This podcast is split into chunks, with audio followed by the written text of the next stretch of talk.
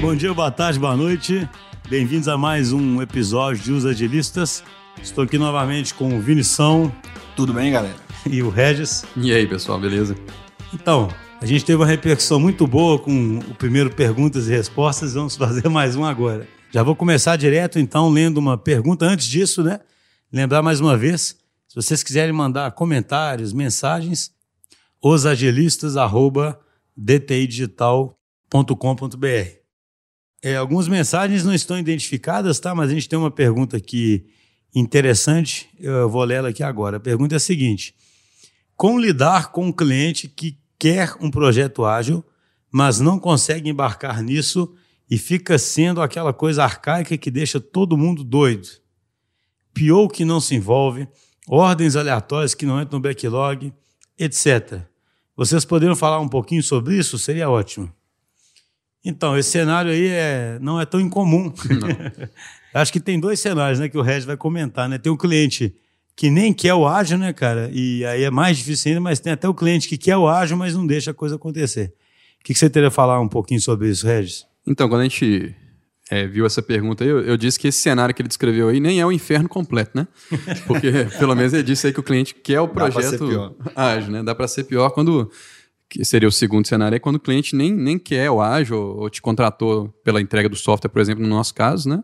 E aí você tenta implantar o ágil e, e tem os conflitos aí com a, com a cultura dele. Gente, é evidente sim, que, embora seja um, não seja um caso incomum, como você falou, que a gente não vai ter uma receita de bolo aqui para isso, porque cada cliente, né, e a gente investe muito aqui é, nisso, né, cada cliente demanda uma resposta diferente, né, uma estratégia diferente, uma maneira de agir diferente mesmo que seja a mesma entrega o mesmo tipo de serviço.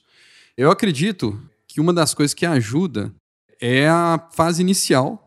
É, embora a gente não trabalhe com a fase de planejamento né, completa, a gente tem alguns ritos no início que ajudam justamente a embarcar o cliente na ideia do, do projeto. É, então, por exemplo, as dinâmicas de que a gente chama aqui de mission command, que é onde a gente define os objetivos, os resultados-chave e as dinâmicas de design sprint, que normalmente se seguem a essa, são dinâmicas que, em geral, a gente tem obtido bom sucesso né, um, é, na venda né, da ideia para os níveis mais altos da empresa, no envolvimento e no engajamento dos níveis mais altos da empresa. E nessas reuniões a gente costuma aproveitar, dependendo do nível né, da, da, da empresa que está contratando, para explicar como é que vai ser a metodologia do projeto a partir dali, como é que funciona o ágil, depende da maturidade né, da, da organização que está. Isso são seriam umas dicas aí mais gerais que eu acho que poderiam ajudar também a, a conseguir esse, esse compromisso no início. Uma outra coisa que, assim, é, é, se o cliente quer o ágil, então você sempre pode apelar para o lado da coerência aí, né? Se, o, pô, se ele pedir um projeto ágil, é, e por alguma razão está com dificuldade de embarcar o PO ou de se envolver de forma própria, é, você sempre tem o caminho aí de apelar para a coerência dele, né? Pô, você não quer o ágil, então deixa eu te ajudar a fazer o ágil aqui da forma que é. E explicar isso aí exige de nós que a gente esteja pronto para explicar mais as questões dos princípios, dos valores, por que, que a gente entende que é melhor fazer assim é, do que da forma tradicional, porque também se a gente chega simplesmente com o discurso de que é assim que faz e pronto, eu acho que isso gera mais resistência do que qualquer outra coisa, então tem que estar tá muito pronto para explicar, para apelar para esse lado aí é mais didático da coisa também. Seriam algumas dicas que eu pensei aqui, não sei se vocês teriam outras. É, não, uma coisa que me vem muito à cabeça, eu lembro do Vinícius falando isso em alguns contextos, sabe? Tipo assim, você. Um rito importantíssimo no ágil é a análise crítica, né? Que na verdade é uma reflexão para você, uma equipe, um time aprender a aprender, né? Digamos assim, né? Então, uma coisa que é, que eu tenho visto nos últimos anos, principalmente que o ágil está ficando mainstream, ou seja, igual que você comentou, o cara quer realmente, precisa de fazer aquilo, é ter análises críticas que envolvam o próprio cliente e que, e que mostrem a verdade, sabe? Não num tom acusatório, né? uma, uma vontade de aprender. Né? Então, por exemplo, se você tem uma das piores coisas que pode ter para um, uma frente ágil que quer gerar valor é pior que não se envolve, ou então é, atendimento a agendas pessoais, né, ao invés de tentar priorizar baseado em negócio, né? Idealmente, isso tem que emergir numa análise crítica. E é bom, inclusive, ter análises críticas no âmbito do projeto e no âmbito do sponsor, né, do, do patrocinador do projeto, mostrando que dá para o caminho ser diferente. Porque, é claro, para tudo que se fala, tem jeito de alguém falar que não vai adiantar. Né? É, é. E é claro que, se no limite, realmente, se a organização não quiser, a liderança não mudar, e começar a conduzir tudo da forma é, convencional, não vai mudar.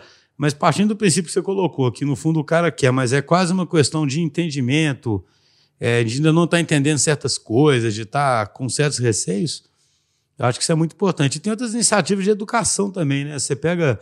Tem muitos clientes nossos que têm usado o podcast como um dos canais, né? Para tentar chegar em outras pessoas e, e, e, dar exemplos, né? Você tem mais algo aí a acrescentar, Vinícius? É assim, eu, eu vejo que a gente tem observado alguma, algumas situações aqui na DTI e ao longo dos, dos anos a gente foi vendo uma necessidade da nossa, da nossa oferta, vamos dizer assim, ser mais completa, né? Até para endereçar esses pontos aí. É claro que você não tem que necessariamente contratar a DTI, mas você pode usar um de para do que a gente faz. Né? Então a gente viu a necessidade de ter uma oferta para treinamentos, que a gente aqui é a UDTI. Então você pode é, buscar coisas do tipo UDTI, aonde você estiver aí, né, na sua cidade e tal, na sua empresa, buscar ofertas que ajudam a, a treinar os membros dos times que são do seu cliente aí, por exemplo, né? Uma outra estratégia que a gente tem muito a ver com o priming, que você falou, que é um certo nível de influência presencial, num, num esquema quase que de gambá, né, da pessoa estar presente, que aqui a gente tem uma, um, uma oferta assim que é o Garden, que a gente chama que o cliente fica junto com a gente, que a gente influencia o cliente, né? Então, o jeito de você fazer isso é ficar fisicamente em algum lugar, sei lá, um coworking, alguma coisa assim, que já pratique o agilismo e tal, e, e de, de repente você consiga convencer o, o, seu cliente mais pelo exemplo, mostrando o que está acontecendo no dia a dia aí. E nós temos outra oferta que a gente tinha como uma espécie de consultoria, que, é, que não é uma consultoria tradicional, que é uma consultoria quase de mentoria, onde você vai ajudar o cliente, mas ele vai executar boa parte do trabalho, que a gente chama de oblique aqui, que tem outras empresas que fazem também, a gente tem a nossa oferta aqui. Então, a gente tem uma oferta não só da execução, mas também uma oferta mais completa, que a gente chama de universo DTI aqui, que tende a endereçar todos esses outros aspectos que você colocou aí. É, e no fundo ele sempre remete lá para dar o primeiro passo, né? No sentido assim, você tem que tentar destravar um ciclo virtuoso, né, cara? Criar um ciclo virtuoso, né? E aí você vai atacar em todas as frentes. Você vai atacar nessa parte de educação e tudo, e vai, principalmente, na minha visão, tentar gerar ação dentro da organização a partir dessas análises críticas, né? Que, inclusive, é uma das coisas que o Oblique tenta gerar é que a gente chama de loop, né? Esses times que conseguem aprender. Porque o mais importante é isso. Se você está entregando com cadência, não tem tanto problema um pior agir mal durante duas semanas, por exemplo, né? desde que você identifique e corrija isso rápido. Então, um time que aprende a corrigir as coisas rápido, ele talvez consiga reverter um processo desse. Mas sem comprometimento da alta liderança, vai ficar muito difícil. É isso. Oi, Denise. Oi, Schuster. Bom dia, boa tarde, boa noite. É, meu nome é Rodrigo Perestrelo, sou coordenador de tecnologia de uma instituição financeira. É, ando ouvindo bastante podcast de vocês, quero dar o parabéns, né? Vem, vem abrindo bastante a minha mente, meu, conce, é, meu conceito sobre agilidade, né? É, tenho certificação de Scrum Master, venho estudando bastante o tema, mas eu queria ver com vocês como que a gente usa esses conceitos de agilidade com a sustentação dos sistemas, né?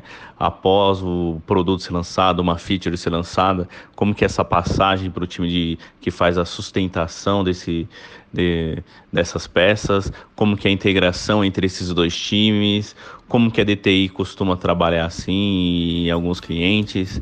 É, agradeço desde já, um forte abraço e mais uma vez parabéns. Filipão, tudo bom? E aí, pessoal, beleza? É... O Filipão tava ficando deprimido ali porque não tava participando dos, é, realmente, dos episódios. Ele, ele passou várias vezes na frente. porta aqui do estúdio querendo entrar. Cara chorosa. Aí eu deixei. Fala aí, Filipão, tava na trincheira. É, exatamente. Enquanto vocês estão aqui falando pro podcast, eu tava lá executando o que a gente fala.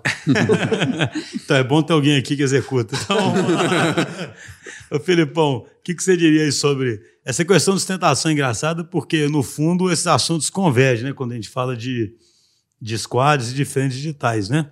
Fala um pouquinho sobre isso aí, Filipão. Cara, assim, a experiência que eu já tive no assunto, né, eu dividiria em dois, em dois aspectos aí, né? A pergunta fala sobre como fazer a passagem de bastão de uma feature que acaba de ser entregue né, para o time que faz sustentação.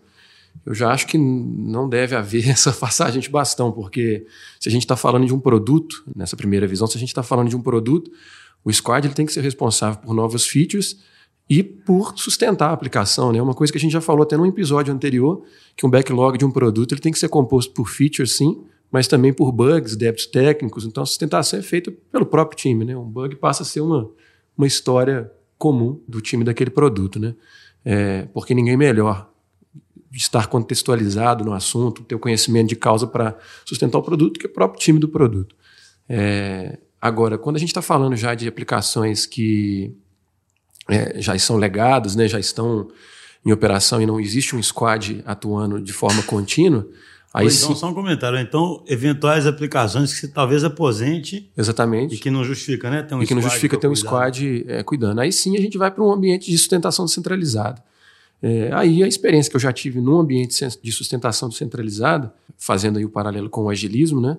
O que melhor funcionou é a gente colocar o time em operação de Lean Kanban, né, num método mais próximo do Lean Kanban, é, em que você consiga tentar limitar alguns work, pro, work in progress, que a gente sabe que na sustentação é, é às vezes inevitável, mas tentar levar ali o bug, o chamado, uh, até o fim. Por que eu estou falando isso? Né? Porque no início dessa experiência que eu tive com a sustentação centralizada, a gente elevou muito o número do, do nosso work in progress e aí você acaba é, se perdendo no, no contexto de um, de um, problema que você começou a analisar, às vezes, há uma semana atrás. É, e a gente convergiu bastante quando entramos em módulo em Kanban, em que a gente tinha um máximo de, de work in progress de três por desenvolvedor, três chamados, e a gente entrava num ciclo ali de, às vezes, ah, tá parado numa validação de um, de um usuário. Então a gente ficava enchendo o saco do usuário até conseguir realmente colocar aquilo e até ali, o fim, né? E até o fim, exatamente. Ficar cada um passando o bastão e com uma meta local, vamos é, dizer assim, né? Exatamente. De fechar o chamado da perspectiva dele, né? Porque no fim acaba era acontecendo fechar o troço, né? Assim, era resolver o problema. Né? Exato. Né? Se a gente não tivesse orientação forte em resolver o problema, a gente começa a aumentar muito o work in progress, aumentar muito a fila e começa a fazer fechamento chamado... É, a força, né? A força, né? Assim, o problema não foi resolvido. Então, eu, eu vejo mais por esse lado, sabe? Então, só um comentário. Esse primeiro cenário que o Filipão disse, para um squad é, poder de fato assumir a sustentação da frente, né, pela qual ele é responsável, você tem que estar tá com o conceito do, do, agilismo ali na veia mesmo, né? Porque, primeiro, esse squad vai ter que ter espaço para isso no backlog. Né? Então, alguém que cobra constantemente alguém que quer uma previsibilidade total e que não aceita que aquele. A gente já falou várias é, vezes. O burn né? down não pode ter nenhuma variação é, em função o... de, um, de um, um, novo problema. Né? É, o burn down não pode ter variação. E se aquele time entregou menos, não, não. Pensa bem, o time tem que fazer o que é mais importante. Se num dado momento mais importante corrigir é uma um pequena melhoria ou corrigir um bug crítico, aquilo é o mais importante. Aí o time vai, vai fazer aquilo. Então isso exige uma maturidade, vamos dizer assim, de gestão para entender as variações e na minha visão também, é, isso acontecer de verdade, de verdade, você tem que estar com uma série de ferramentas de DevOps aí em ação, né? Sem dúvida. Para o time realmente. Porque também, assim, se é um fardo muito grande para aquele time cuidar, toda hora para, sabe, vamos supor, para acessar o ambiente é difícil, para fazer aquilo é difícil, para botar um deploy é difícil. Pra... Aí aquilo atrapalha tanto o time que você fala assim, ah, deixa isso para alguém fazer e mesmo sendo mais eficiente, concorda? Se, se, o time está com esse tipo de problema de, de, autonomia, de DevOps, de implantação, eles têm um problema até anterior à sustentação, porque provavelmente eles vão estar tá com esse mesmo problema para poder evoluir. É, então, eu comento isso porque às vezes a causa raiz é essa, né? Assim, o cara, ele, ele separa porque ele fala assim, cara, é muito ineficiente isso ficar dentro do time. É, Mas não é time. a solução, às vezes não é separar, é ir na causa raiz é dessas ineficiência. E, né? e assim, eu não sei qual é, a, qual é a, o formato né, da sustentação aí no caso do Rodrigo, mas um conselho que eu daria para ele é tentar identificar, se for uma sustentação centralizada, identificar o que é produto ali e começar a transferir a responsabilidade desses chamados de produto para os times de produto, de fato. Né? É fazer. É engraçado, o conselho para o modo tradicional é ficar o mais limpo possível, né? Exatamente. E ir para frente de produto é trazer para dentro do contexto é, da frente de produto. Exatamente. Né? É claro que assim, em equipes de sustentação centralizada existem métodos, né, como o ITIL aí, que, que ajudam também a, a fazer a gestão, né? Enfim. É, mas eu acho que o, o, principal ponto aí é realmente tentar identificar se tem produto ali no meio e tentar se tornar o mais limpo possível. Quando a gente está falando de centralizada e quando a gente está falando de produto, é colocar para o pro produto cuidar. É, eu, eu queria só fazer uns comentários, assim, eu, na minha visão, a melhor estrutura mesmo, assim, bem saindo do muro mesmo, a melhor estrutura é tá dentro do squad, né? A sustentação está dentro do squad por um fator crucial que aumenta a responsabilidade intrínseca do time. Né? O time passa a ficar muito mais responsável pelo que ele gera, né? E aí, essas, essas questões de evolução de, de DevOps que a gente comentou aqui, elas, elas nascem até porque o, vamos dizer assim, se a, se a pessoa que faz é, é a pessoa responsável por no final de semana atender o chamado, ele vai ele vai querer muito, tipo assim, automatizar as coisas, aumentar, melhorar, é, melhorar a qualidade do que está entregando. Mas assim, há divergências. é, se você tem uma variabilidade muito grande de algum produto, o que, que eu quero dizer com isso? Tipo assim, vamos supor, tem, tem um produto que de vez em quando tem chamado nenhum, assim, sei lá, vários dias sem chamado. Aí, de, mas de vez em quando tem uma rajada de chamados. Ou pequenas demandas. Como lidar com isso, né? Você vai montar um squad só para isso? Meio que é meio complicado, né? E às vezes também produtos, às vezes, vamos dizer, vamos dizer assim, que. Ah, um outro aspecto é o seguinte: quando está dentro do squad, normalmente há um rodízio.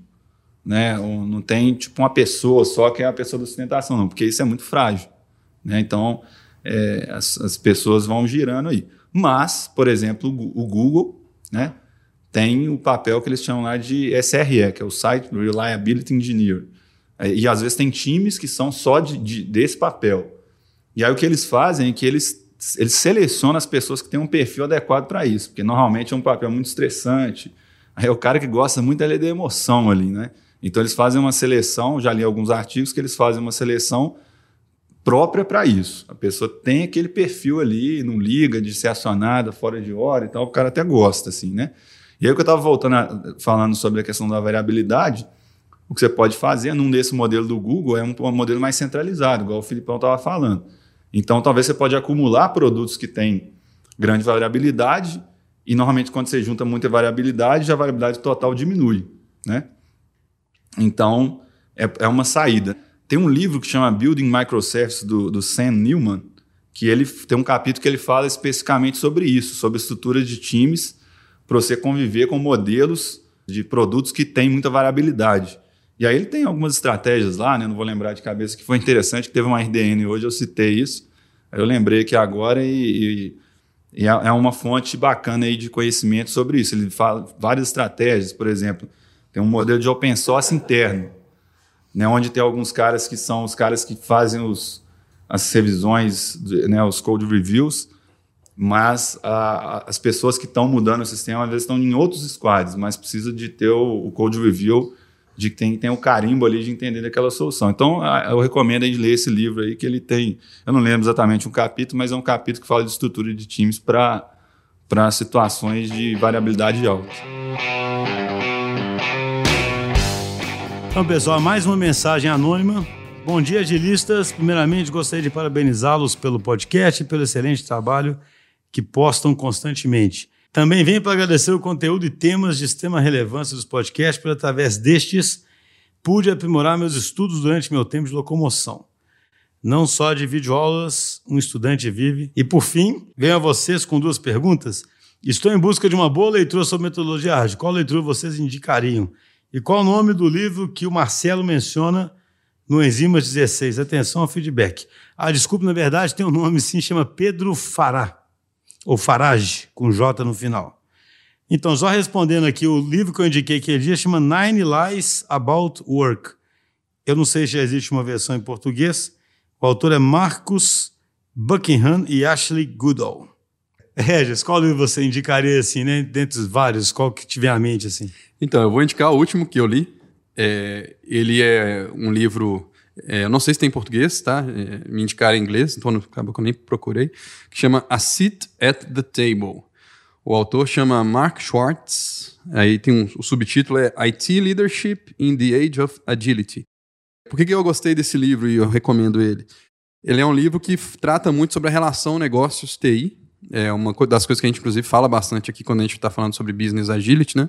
Sobre essa relação abusiva entre é, negócios e TI eles chamam né, esse assist at the table, né, esse assento à mesa, é, justamente tratando como que o CIO dentro das empresas, ele é, muitas vezes ele é tratado diferente de outros diretores, diretores de outras áreas, e que muitas vezes ele tem que se provar além até do que seria saudável. Então, nessa discussão é, entre negócios e TI, ele trata muitos desses conceitos que a gente aborda aqui no podcast sobre como que deve ser uma, uma TI verdadeiramente ágil, como que isso, inclusive, ajuda a destravar o potencial é, da organização no uso da tecnologia.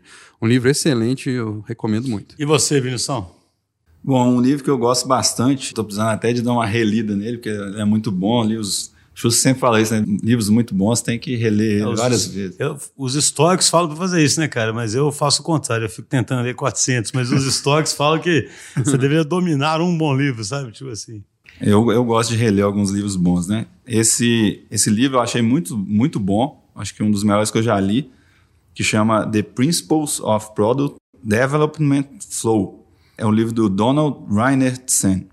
É, esse livro eu acho bem interessante, que ele é meio que de agile e meio de linha, assim, meio com mistura dos dois. Mas esse livro é complicadão, hein, cara? É, ele, esse livro ele tem um embasamento matemático, estatístico, assim, muito forte, com teoria de filas e tal.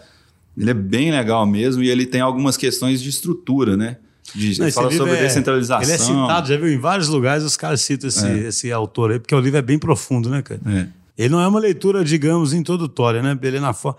Assim, por um lado, são princípios, tem todos os princípios ali, né, que o cara coloca, mas é, só só para quem vai ler, é uma leitura que não é tão fácil, né? Uma leitura. Sim, certamente. Fala assim, ela não é tão narrativa ou igual um livro de negócio tradicional, igual, por exemplo, o Cita EDT, é uma leitura mais Sim. palatável, né? São cerca assim. de 170 princípios que ele vai dividindo em torno de temas, né? Temas, por exemplo, teoria de filas. Aí tem, uma, tem um capítulo, por exemplo, que é só sobre centralização versus descentralização. Ele faz várias analogias com com a parte de redes é, que tem muito que tem um ambiente bem caótico, vamos dizer assim, bem descentralizado. Ele faz algumas analogias com o exército, que é guerra, né, que são ambientes onde é difícil manter um plano prescritivo, então faz analogias com isso, então é, é bem legal, bem legal mesmo. Beleza, eu queria, já que vocês citaram dois livros, eu vou citar um livro aqui que a gente já falou muito dele no, no, em outros episódios, não é não é de agilismo diretamente, mas como a gente sempre fala que uma das coisas mais importantes é mudar a liderança, né? E que isso talvez habilitasse o resto todo. É um livro que já foi citado aí, que é o The Mini Revolution, do Fred Kaufman, que a gente já fez podcast sobre isso, né? Sobre o líder transcendental. Eu acho ele muito interessante por causa disso. Ah, uma das maiores dificuldades é o líder entender o seu novo papel e talvez simplesmente quando alguém pergunta assim, como é que começa uma transformação, a verdade é que se a liderança já começasse a entender melhor qual é o seu papel, ela talvez já começasse a criar o espaço para mudança, né? Então, é uma leitura que eu recomendo demais. E aí, Filipão, qual leitura você recomenda para o nosso ouvinte? Então, é, eu não vou recomendar um livro especificamente não, mas uma última, um último conjunto de leituras que eu fiz que eu achei muito bom é num site encabeçado aí pelo Alistair Coburn, que é um dos signatários do Manifesto Ágil inspirada por uma palestra dele no, no último Agile Brasil, que é o heartofagile.org. Lá tem um conjunto bem interessante de artigos, de, de vídeos. Recomendo um artigo principal lá, que é onde ele descreve sobre, e um vídeo que ele descreve sobre o, esse conceito que ele está retrazendo, vamos tá dizer resgatando, assim. Tá resgatando. Resgatando a essência do ágil. Exatamente, né? Tipo... né? Que até na palestra ele comenta que ele acredita que os métodos ágeis foram um pouco desvirtuados aí desde 2001, quando eles assinaram o manifesto e se tornaram muito comerciais, muito prescritivos, quando na verdade a gente tem que se apegar é com algo que está bem anterior a isso, né? Que é o que ele chamou de Heart of Agile, que é o Collaborate, Deliver, Inspect, se não me engano, é e o Improve, né? Que é você colabora para entregar e você inspeciona para melhorar e que se você internalizar bem esse, essa filosofia, não importa nem muito qual o método que você está utilizando, você vai é, conseguir se transformar e ter uma mentalidade mais ágil. Então, recomendo aí acessar lá o, o heartofagile.org. Lembrando que o Alistair Coburn fez um enzima para a gente. Né? Exatamente. Né? Onde ele fala justamente sobre esses princípios. É isso mesmo. Collaborate, deliver, reflect. É, reflect. E improve. É, colabore para entregar e reflita para melhorar. Melhorar. É, bem, agora eu acho que é, interessante. Eu acho que é hardofagile.com. Correção aqui ao vivo pelo Regis. hardofagile.com. Bom dia, boa tarde, boa noite. Meu nome é Roberto, sou coordenador da equipe de automação e BI do Itaú Unibanco. Ouço o podcast desde o começo, já ouvi todos os episódios e toda quinta-feira busco avidamente o episódio mais atual, o novo conteúdo que vocês lançam. Também gosto bastante do conteúdo do Enzimas E queria deixar o parabéns para toda a equipe dos agilistas pela forma como vocês compartilham esse, esse conteúdo. Né? Acredito que seja o primeiro podcast em língua portuguesa é, de agilismo. O fato de vo vocês não serem focados em uma metodologia, focados numa maneira de trabalhar e também não serem prescritivos faz muita diferença. Faz com que uh, quem ouve o podcast tenha que fazer suas próprias reflexões, suas próprias análises e tomar uma decisão de que maneira que a pessoa quer trabalhar, de que maneira que a pessoa quer conduzir ali o seu, o seu trabalho, o seu desenvolvimento. E uma dúvida que eu tenho é como que vocês lidam com a questão de um backlog priorizado, um backlog com entregas de valor já definidas, eventualmente um roadmap, né? E num projeto ágil, quando você já fez algum lançamento de alguma funcionalidade, já tem uma versão no ar, você já começou a receber uma série de feedbacks. Queria saber como que vocês lidam com o tratamento desses feedbacks da versão que está atualmente no ar versus o roadmap do produto ali, né? As novas funcionalidades, os novos recursos que provavelmente já tem ali uma expectativa de um retorno de valor versus os feedbacks dos usuários ali que podem estar reportando problemas, funcionalidades que podem ser melhoradas, novas funcionalidades e como que vocês administram isso. Obrigado, pessoal. Valeu. É, Roberto, muito obrigado pela pergunta. É, vamos explorar esse tema, acho que é um tema bem, bem, bem importante. E ele está muito atrelado com essa cultura tradicional das empresas que, que no fundo, é, ficam querendo. Nunca, nunca entendem que um roadmap poderia, na verdade, ser apenas uma referência inicial, por exemplo, que você iria perseguindo e iria se adaptando àquilo, né? Mas para ir mais direto no ponto, a gente descobriu outras facetas, queria que primeiro que o Filipão explorasse esse assunto.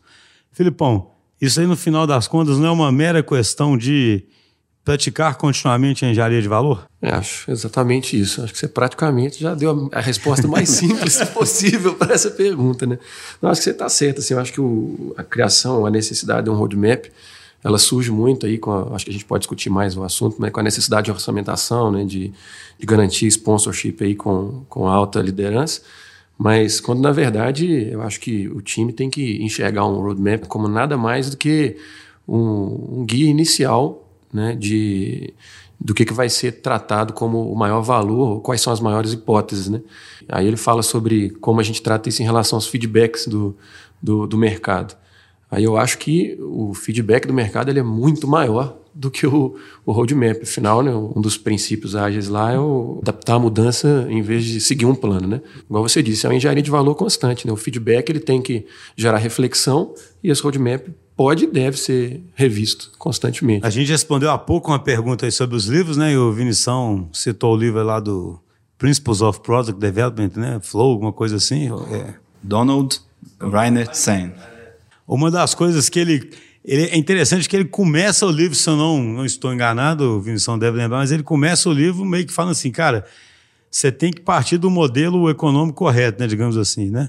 E o modelo econômico que ele começa é, partindo é um modelo de ser customer centric, puxado pelo cliente, e aí nesse, nesse modelo, e pensando em Lean, o que mais importa é o quê? É o cost of delay, né? Então, assim, é como se ainda que isso não seja tão simples na prática, ninguém está falando que isso é simples na prática, é como se você sempre tomasse as decisões, principalmente no mundo mais dinâmico, né, baseado no custo que o atraso daquela, daquela funcionalidade pode trazer para você, né? Porque você deixa de fazer uma, uma, um experimento, deixa de botar uma funcionalidade e o custo desse atraso aí pode ser muito alto, né? Mas aí eu penso assim, essa é a resposta direta. Mas o que, que é interessante para poder é, tentar contribuir bastante aí, né, com, com a pergunta. É só, só complementando o que você falou aí, do, eu acho que o jeito aí de praticar a engenharia de valor é de fato através desse modelo aí do, do Donald que ele coloca no livro, né, do Costa Freire. E o que ele explora muito lá, tipo assim, você tá, você pode, o que gera, o que é o, o, né, o que é o, a explicação do cost of, do cost of delay é você pode estar tá mitigando um risco, você pode estar tá explorando um ganho que só vale naquela janela de tempo, ou você pode estar tá evitando um, um, custo e tal. E aí tem toda, tem toda a parte também de sunk costs, né? De você O que vale é o que você está enxergando no presente em relação ao cost of delay. Então, se você tá, fez lá uma funcionalidade toda e tal, tá pegada a ela e tal, mas na hora que você vai fazer a engenharia de valor, tem uma outra coisa que você deveria finalizar entregar antes, ou deveria repriorizar, você deveria de fato ignorar e desapegar do que você já fez, independente disso. Então, hum. quer falar, Regis? Você quer terminar o que você ia falar? Não, não. O, o, não, pode, pode completar. Então tá. É porque, não, o que eu ia comentar é que existe é, até um, um, um, modelo diferente mesmo de você é, enxergar o projeto, e por isso que às vezes a gente acaba caindo nas discussões tanto se, do, do valor que o roadmap tem para isso ou não. É que assim, o roadmap, ele, no fundo, ele é construído em cima de algumas hipóteses do que, que você acha que vai ser a melhor entrega que você vai fazer para resolver um problema ou para é, conseguir aproveitar uma oportunidade. Quando você enxerga isso como hipótese, é, a sua primeira entrega ali ela eh, nada mais é do que uma, né, a maneira que você está confirmando a sua hipótese. Então, o que é esse feedback no fundo? Esse feedback que você está recebendo dos seus clientes aí, essas solicitações de mudança, solicitações de melhoria, é, elas nada mais são do que a validação da sua hipótese. Elas estão te informando se a hipótese que você tinha sobre aquele produto que você entregou eram verdadeiras ou não. E a gente vai até, a gente propõe até que não seja só o feedback dos usuários, né, mas que você tenha é, indicadores de negócio atrelado àquela entrega, inclusive, para você saber se é, aquela entrega confirmou ou não a sua hipótese inicial. Vamos dizer então que esse feedback está te dizendo que a sua hipótese inicial estava errada ou estava incompleta. Quase que assim, irracional você continuar com o roadmap que você tinha inicialmente. Irresponsável. Irresponsável você continuar com o, o roadmap que você tinha inicialmente. Por isso que a gente bate tanto na tecla assim de que existe valor né, no roadmap para mostrar ali o que, que, é a sua intenção com a informação que você tem hoje, o que, que você espera que vai acontecer para é, questões de orçamentação, de aprovação, sponsorship, etc.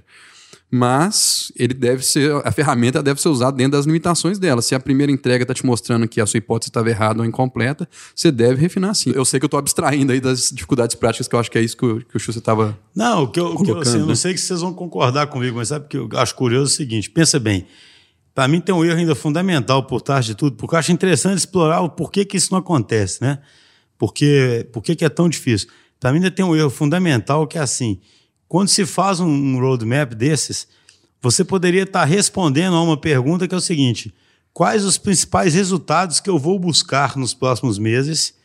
E aí isso vai virar o KR para o meu time, que já tem que já tem um orçamento já fundiando, né, dando fundos para cuidar desse time.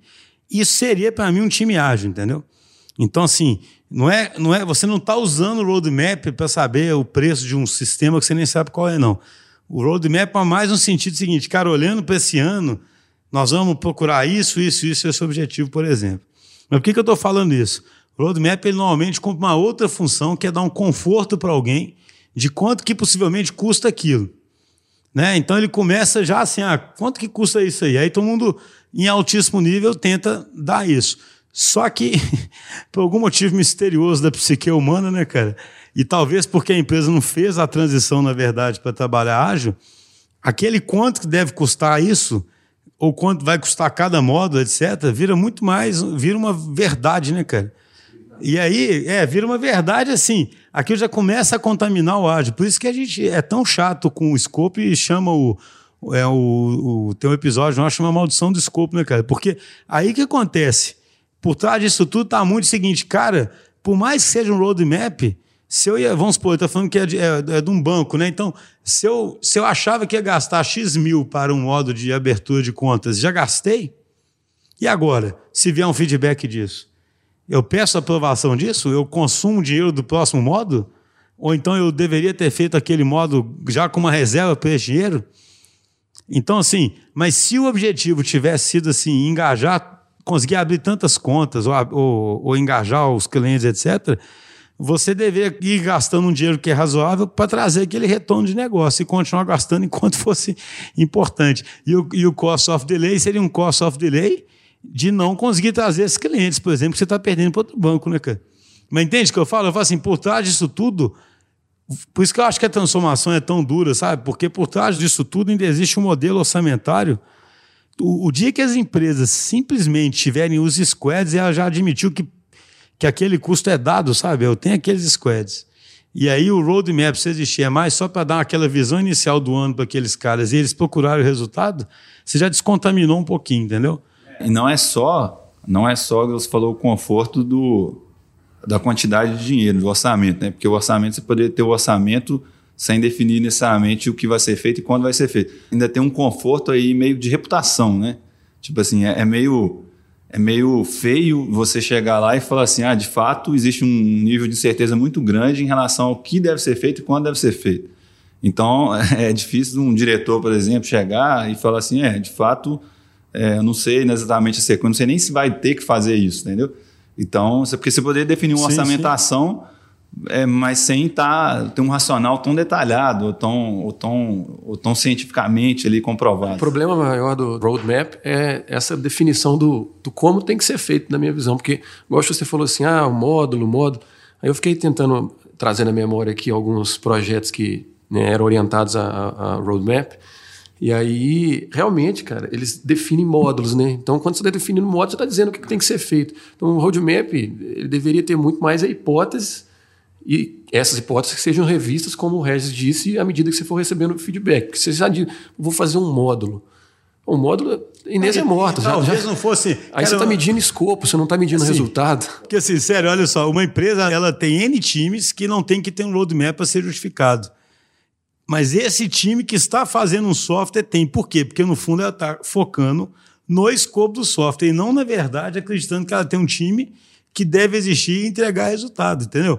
Eu, tô, eu acho essa discussão importante porque, veja, por trás dessa pergunta, porque você pode falar mil vezes pro cara, faz engenharia de valor e tudo, mas a conversão é lá no início do troço, alguém acreditar. É, volta de novo no modelo taylorista, né? Tipo é, assim, exatamente. porque se você, se você parte do princípio que dá para saber de antemão, por que, que você não deveria saber? Agora, é incrível, cara, porque a empresa é cheia... executa, né? Cara, mas eu insisto nisso para ver se a empresa é cheia de time que não tem que se justificar a existência com um roadmap ou um escopo, não. Você tem aquele time porque ele é importante e gera valor para o negócio. Esse é mais um time que. Mas hoje a visão de projeto que você vai lá, aloca os recursos para fazer uma coisa, você continua indo lá pedindo dinheiro para fazer aquilo. Aí você fala, não, estou pedindo dinheiro de forma mais genérica, mas aquilo vira uma sombra, né, bicho? Sobre tudo que vai ser feito, porque aquele dia de alguma forma já está comprometido, né? Mas eu, eu realmente eu acho assim, a empresa pode até não começar assim, mas com o passar do tempo, aqueles times vão tendo sentido de existir. E sabe, ou seja, eles já vão automaticamente sendo é, é, em inglês é bom que tem os funds, né? Eles vão, automaticamente já vão sendo orçados para todos os anos, e aí eles começam a ganhar uma certa liberdade, sabe, para começar a entregar resultado. É, mas eu acho que a, se for lá no âmago da questão, é muito isso, sabe? No fundo é o diabo do escopo ali, né, cara? A maldição é, do escopo. Que está amaldiçoando, né? Ontem um cliente chegou aqui para conhecer e foi engraçado, porque ele deu uma volta e viu o cartazinho nosso, né, do da maldição do escopo. Aí na reunião eu falei, cara, vou te explicar por que a gente acha isso tão importante. Você vê isso, faz isso aí, contamina tudo, né, cara? E a partir disso já começa tudo meio contaminado, porque você tem que dar satisfação em torno daquilo e a engenharia de valor acaba que vira um jogo secundário, porque você já gastou um dinheiro. Isso aí, pessoal. Terminamos o episódio de perguntas e respostas. Um abraço para todos. Até mais, pessoal. Falou, pessoal. Obrigado. Valeu, pessoal.